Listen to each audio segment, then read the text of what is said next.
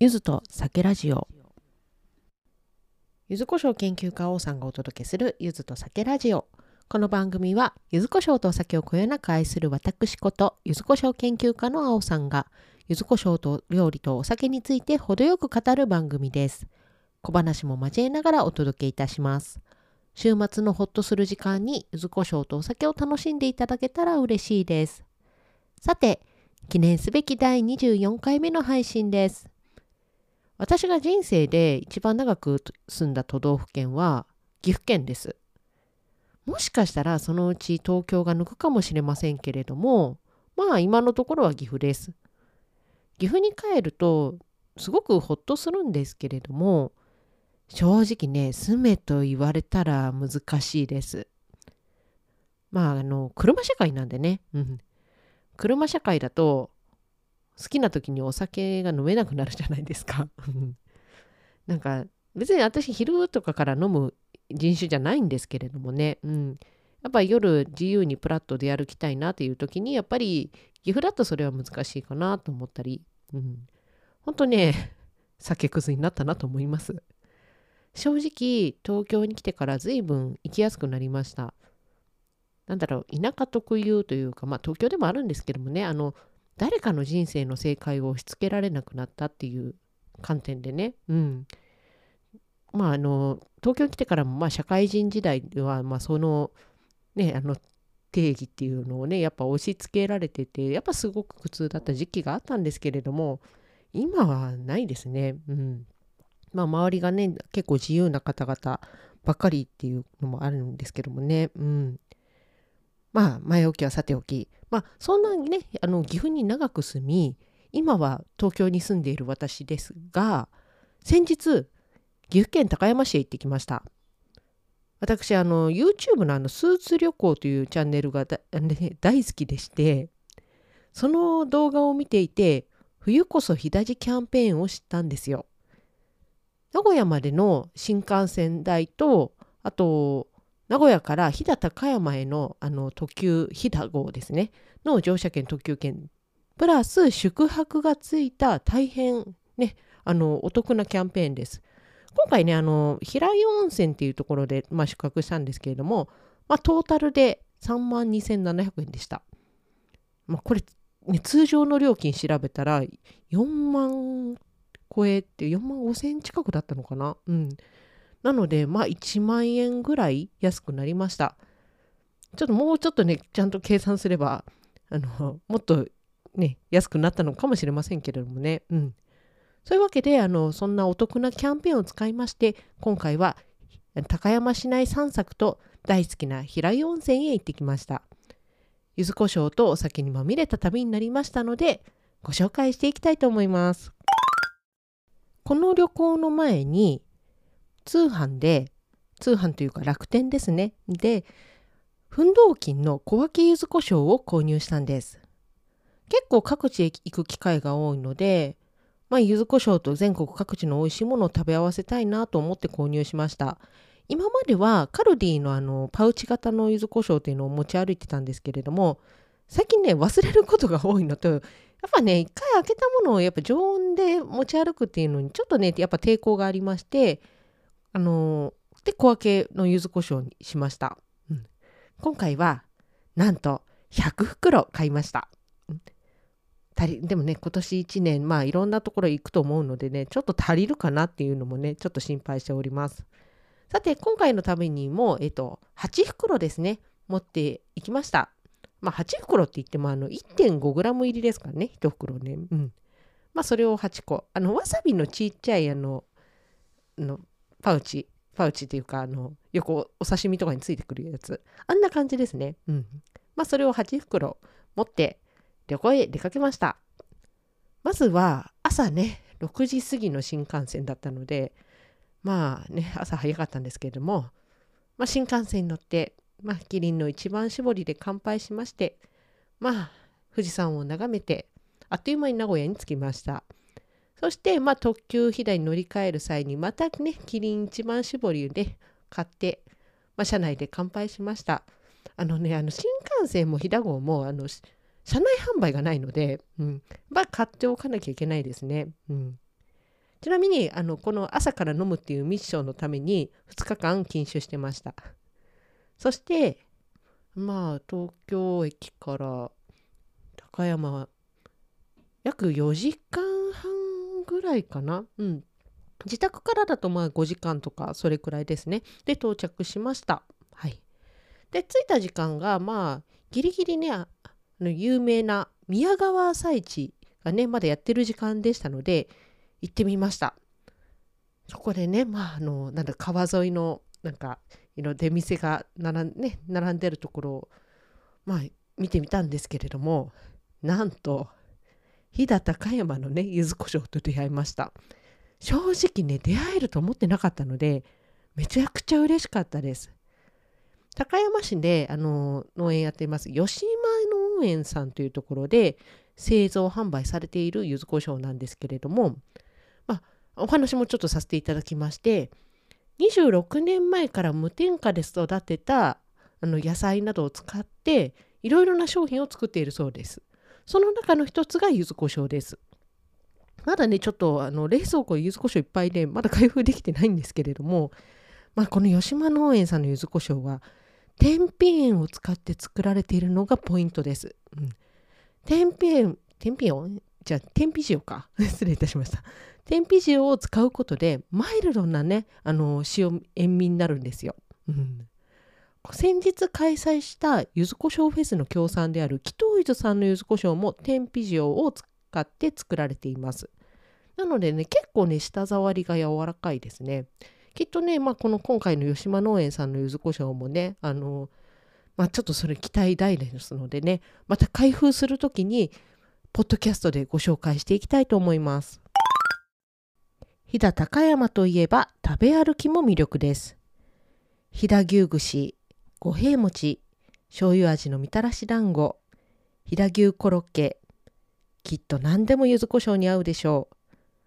でもね、今回、あの、柚子胡椒つけるつもりでね、持ってたんですけれども、ゴミ捨て場にね、ちょっと困ってしまったので、柚子胡椒はつけることは断念いたしました。やっぱね、あの、ゴミ袋も持ち歩かなきゃね、いけないかなと思いました。うん。ね、ゴミその辺に捨てるわけにいかないですからね。うん。あのね、これらのね、あの食べ物にも、なんか、柚子胡椒つけたら絶対美味しいんだなっていうのはね、分かっております。うん。あとは、あの、店舗だったので遠慮しましたが、高山ラーメンも柚子胡椒が合うと確信しております。うん。高山ラーメンはシンプルな中華そばなんですけれども、これがね、美味しいんですよ。うん。なんかね、素朴な味というかね、一見ね、なんか結構黒いので濃そうかなって思うんですけれどもまあそうでもなくてね、うん、あっさり食べれます。なんかね昔はねよく食べこういうの中華そば食べてたのでなんかすごく懐かしくなりました。そして食べ歩きしている間に10代目儀助さんというねあの酒屋さんを見つけたんですよ、うん、まあそこで入りましてまあなんか高山のお酒でも飲もうかなと思ってね、うん、そしたら、あの、岐阜県郡上市っていう、これはね、奥美濃になるんです。うん。あの、今回高山ってあの、飛騨地方なんですけれども、あの、郡上市っていうのはまあ、美濃地方に属していて、で、まあ、その美濃地方の奥、うん、奥の方です。まあ、ここもね、すっごい綺麗なあの街並みですごくおすすめなところです。で、その郡上市にある辰巳蒸留所というところののクラフトジンを使ったジントニックを、まあ、10代目ギスケさんで飲みました辰巳ね蒸留所のクラフトジンってかなり貴重なんですよ。うん、あのこの後あの欲しいだと思って楽天とかで見たんですけどやっぱ買えなくってでその店舗でもやっぱ飲食店さん限定ということでねうんやっぱ入ってくる量も相当少ないみたいです。うんまあそうねあの、まあ、そのクラフトあのジントニックを飲んだのとあと微妙にねちょっと残っていたものをストレートで試飲させていただきました。これね香りがねめちゃくちゃいいんですけれどもなんだろう香り香りがめちゃくちゃよくってガツンとくるんですけど飲んだ時にね、うん、後がスーって抜けるんです。これがねめちゃくちゃ良かったです。他のねちょっとクラフトジンだとあんまり感じられないあの感覚といいますか、うん、やっぱり香りがちょっとのき残りやすかったりするんですけれどもそんなことはなかったです。本当に抜けました、うん、まあいつか買いたいですね、うん、あと奥飛騨酒造さんというねあの酒蔵さんの国産ウォッカも試飲させていただきました。国産のウォッカってかなり珍しいです、うん。まあ、今回のねウォッカも度数は50度超えとかなり高いのですがストレートで飲んでもスッと消えてきました。お米で作られており飲み口がね優しいのもいいんですよ、これはねあの翌日 同じあの10代目ギスケさんに行ってまた購入しました。はい。ねそんな感じで高山市内での食べ歩きと飲み歩きを終えて平湯温泉へと向かいました。私にとっては平湯温泉は日本一大好きな温泉です。なんか昔から相性が合うというかうん。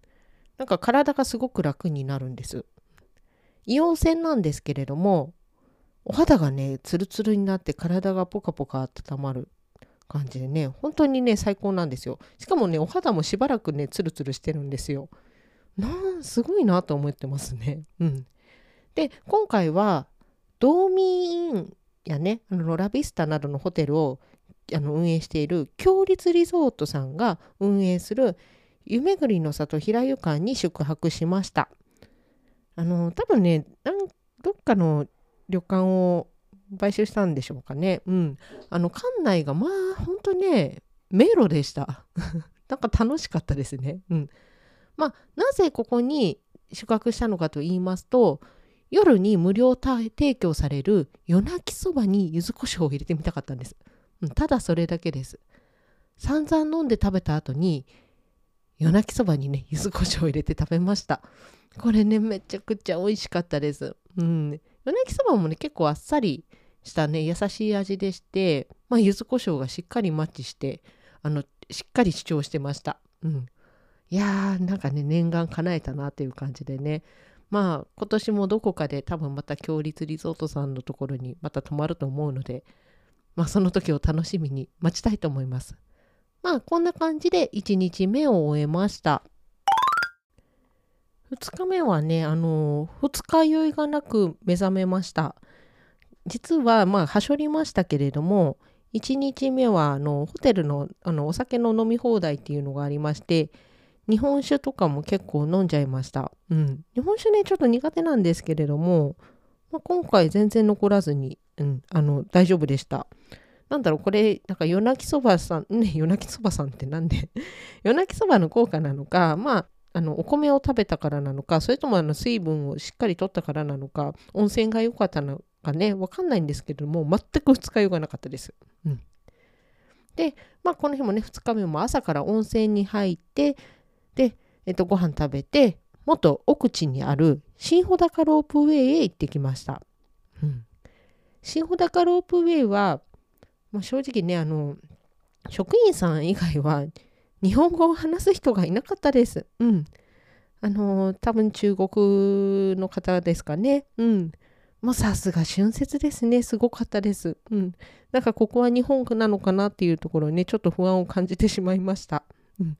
無事に山頂まで行き、なんかね、山頂からのね、景色が見えなくって、もうあの、ふぶいてましたね。うん。で、まあ、そんな感じで下山したしました。まあ、下山って言ってもね、ロープウェイですからね。うん。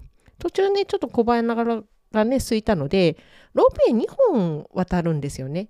1本目はまあ1回だけってのあの普通のロープウェイで、あのー、2回目のロープウェイっていうのは2階建てのものですね。うん。それでの、の中間地点に、まあ、休憩所があったりとか、あと日帰り温泉があったりとかして、うん。まあ、そこでまあ美味しそうなパン屋さん、なんか名前なんだっけな。うん。なんか良さそうな名前のパン屋さんでしたけれども、まあ、そこでセサミチーズパンを買って柚子胡椒をつけて食べてみましたこれねやっぱね最高に美味しかったです、まあ、正直ねあの黒ごま感が強いと柚子胡椒が消えるのかなとねあの思っていましたが今回は柚子胡椒が黒ごまに勝ちましたうんまあね東京でもねチーズパン見つけたらこっそりやろうかなと思ってますうんまあ、チーズパンね、間違いないですね。柚子胡椒絶対合いますからね。うん。そんなこんなで、まあ、下山して高山まで移動し、お土産などを買って東また特急飛騨に乗ってあの名古屋に向かいました名古屋では少し時間があったのであの風来坊の手羽先を買おうと意気込んでいたんですまあ次のね新幹線の車内で食べるものですねうん、まあ、買おうとしてたんですけれどもあの風来坊が入っている新幹線口最寄りのエスカという地下街がこの日に限ってお休みだったんですよ。まあ、なんでって思って、うん。で、仕方がないので、なんだろう、青波線っていうあのレゴランドの方に行く路線があるんですけども、そこの道中に、まあ、いくつかお土産屋さんとかの、あのお惣菜っていうかね、そういうのがあるので、まあ、そこであの手羽とあの天むすを買いました。あとね、山ちゃんにもね、もあるんですよ。山ちゃんも最寄りにあのありまして、あの行ったんですけれども、人で溢れ返っていて断念しました。うん。まあね、名古屋はまた行くので、まあ大丈夫です。うん。今度こそまあ手羽先とね、柚子胡椒を食べたいと思います。はい。あ、これも合うんですよ。うん。で、帰りの新幹線ではさっきあのお惣菜で買った手羽と、あと天むすに柚子胡椒をつけて食べました。どちらも美味しかったですけどね、やっぱ天むすですよ。これね、めちゃくちゃ美味しかったです。私ね、これ初めてですね。うん。天むすに柚子胡椒をつけて食べたのは。うん。なんか、あっさり食べることができました。お酒のね、おつまみにいいですね。うん。まあ、ちょっとね、これ、自分でもちょっと作ってみようかなと思ってます。そんなわけでね、最後は天むすに感動して、東京へ戻りました。あ、ちなみにあの、あの新幹線の道中では、ひたすら水神ソーダを飲んでました。ね、なんだろう、前日ビール飲みすぎて、ちょっとその反動で、ちょっともうビールいいかなと思って、あの、水神ソーダを飲みまくっておりました。はい、幸せな時間でした。温泉とご飯とお酒と柚子胡椒。まあ、今回ね、あの、飛騨高山への旅っていうのもね、最高でした。うん。